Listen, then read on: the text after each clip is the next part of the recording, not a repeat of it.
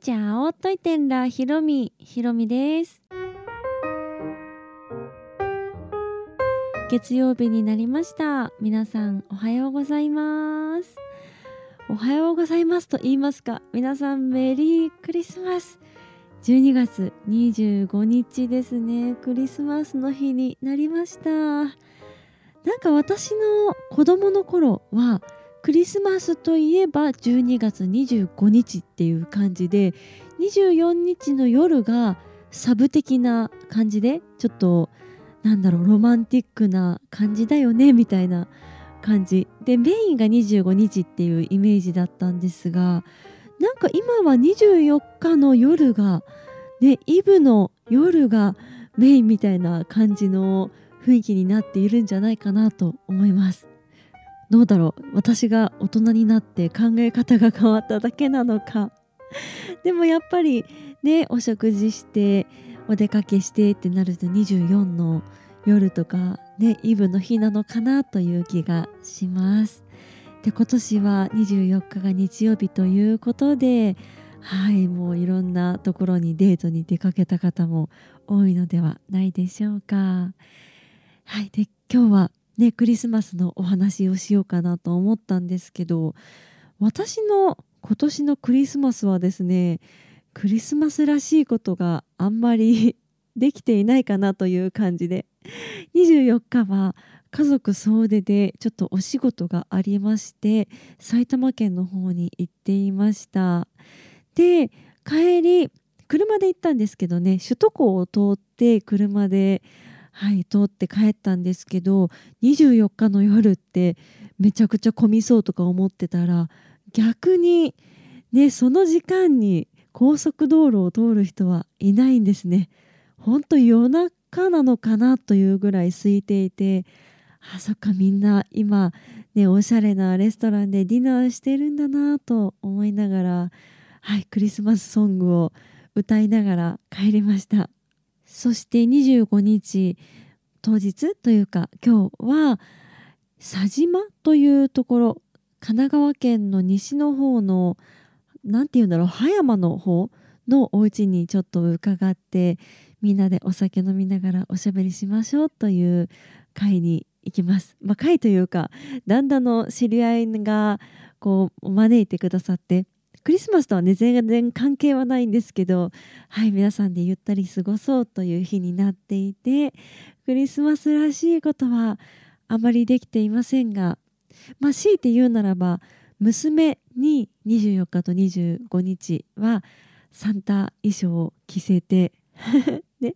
ちょっと嫌がっているんですけどしばらくしたらね急に可愛いとか言い始めて、はい、気に入ってくれているみたいです。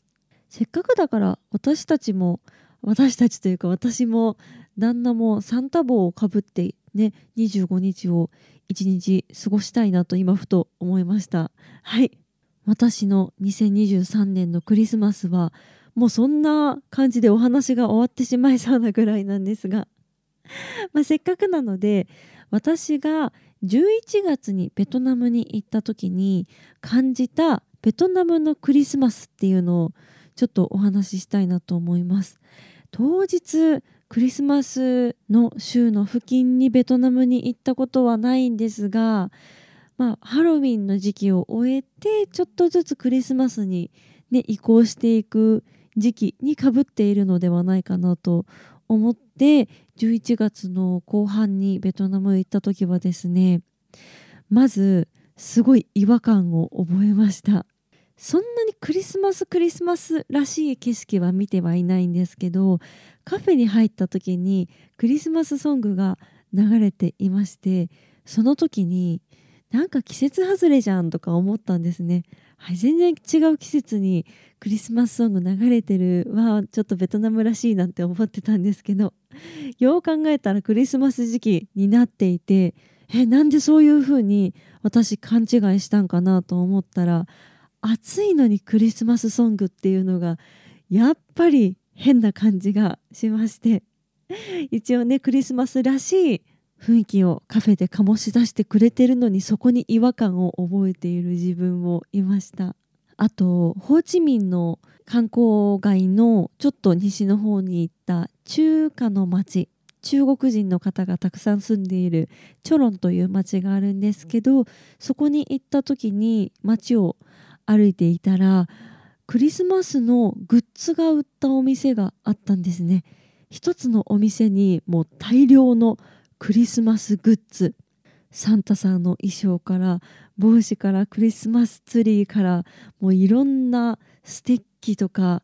なんだろうクリスマスのもうパーティーできるんじゃないかっていうぐらいのグッズがめちゃくちゃ詰め込まれたお店がありまして、まあ、こういう専門店みたいなところが結構ベトナム多くって帽子のお店服のお店食べ物のお店って、まあ、分かれているのであクリスマスのお店なんだなとそこは思ったんですけどやっぱり暑い中、ね、クリスマスのグッズがいっぱいあるとえなんでなんであそこにクリスマスグッズあるのって一瞬で錯覚が入りまして。えなんで暑いのにクリスマスグッズこんな売ってるのみんな買うのかなとか思ってたんですけど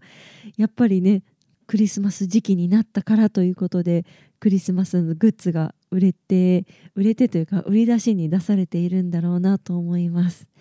まあ、これはもしかしたら季節によってねハロウィングッズとかこう新しい年になったら新しい干支の、ね、グッズとか売ってるのかもしれませんが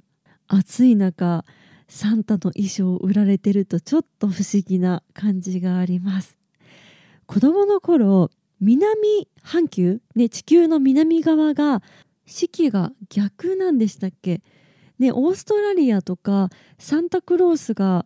サーフィンやってるみたいな風なことを聞いたことがあってそれも本当におかしいなと思ってたんですけどベトナムにも本当同じような感じ、うん、暑い中サンタさんみたいな感じなんだなというふうに思うのでベトナム旅行に、ね、この時期行かれる方はとても面白いと思います。まあ、ベトナムは結構クリスマス時期を超えてもクリスマスグッズ出しっぱなしにしてるところが多いのででクリスマス終わっても1ヶ月ぐらいはクリスマスらしさがあるかもしれません日本はねクリスマスが終わったら翌日からお正月モードですよね。ディズニーとかもクリスマス当日まではめちゃくちゃもうクリスマス感満載だけど翌日からガラッと変わる。ねすごい真面目な日本人の切り替えな感じが、うん、現れているなと思うんですけどベトナムは何だろうね何だったっけ？ちょっと調べたことあるけどあの、まあ、片付けるのがめんどくさいのか、まあ、長くクリスマスが感じれるのか、で正月があんまりこう区切りではなくって旧正月っていうのが次のイベントになるので、まあ、それまではクリスマス感じようっていう感じなのか、はい、長くクリスマスが楽しめます。あと教会とかも結構クリスマスの時期は綺麗にねクリスマスらしい飾りをしているイメージでハノイの大教会とかはねめちゃくちゃ綺麗。うん、私はね SNS でしか見たことないんですけどその写真がめちゃくちゃ綺麗なので夜にハノイ大教会に行くことをおすすめします。この間ホーチミンの街歩いてる時にたまたま教会の横を通ったんですけどその時もでっかいクリスマスツリーらしいものが、はい、飾られていたのでやっぱりクリスマスはね教会のイルミネーションに力を入れるところが多いのかなという感じもします。そんな感じで私はねクリスマスらしいことまあ、当日はあまりできませんでしたがその前からねクリスマスソングを聴いて気持ちを高めたり、まあ、クリスマスソングを歌うお仕事もありましたしあと旦那がですね娘が通ってる保育園でサンタさんに抜擢されましてはいサンタさんになって子どもたちにプレゼントをあげたりと人並みにクリスマスは楽しめたかなと思います。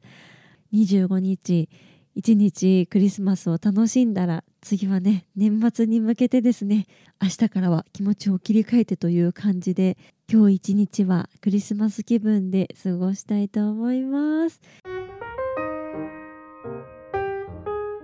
というわけで今日は何だろう今年の私のクリスマスについてお話をしました。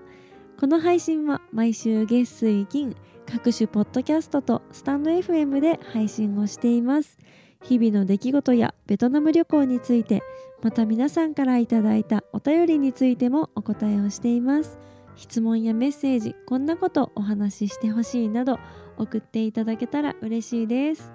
それではまた次の配信でお会いしましょう。変がプライ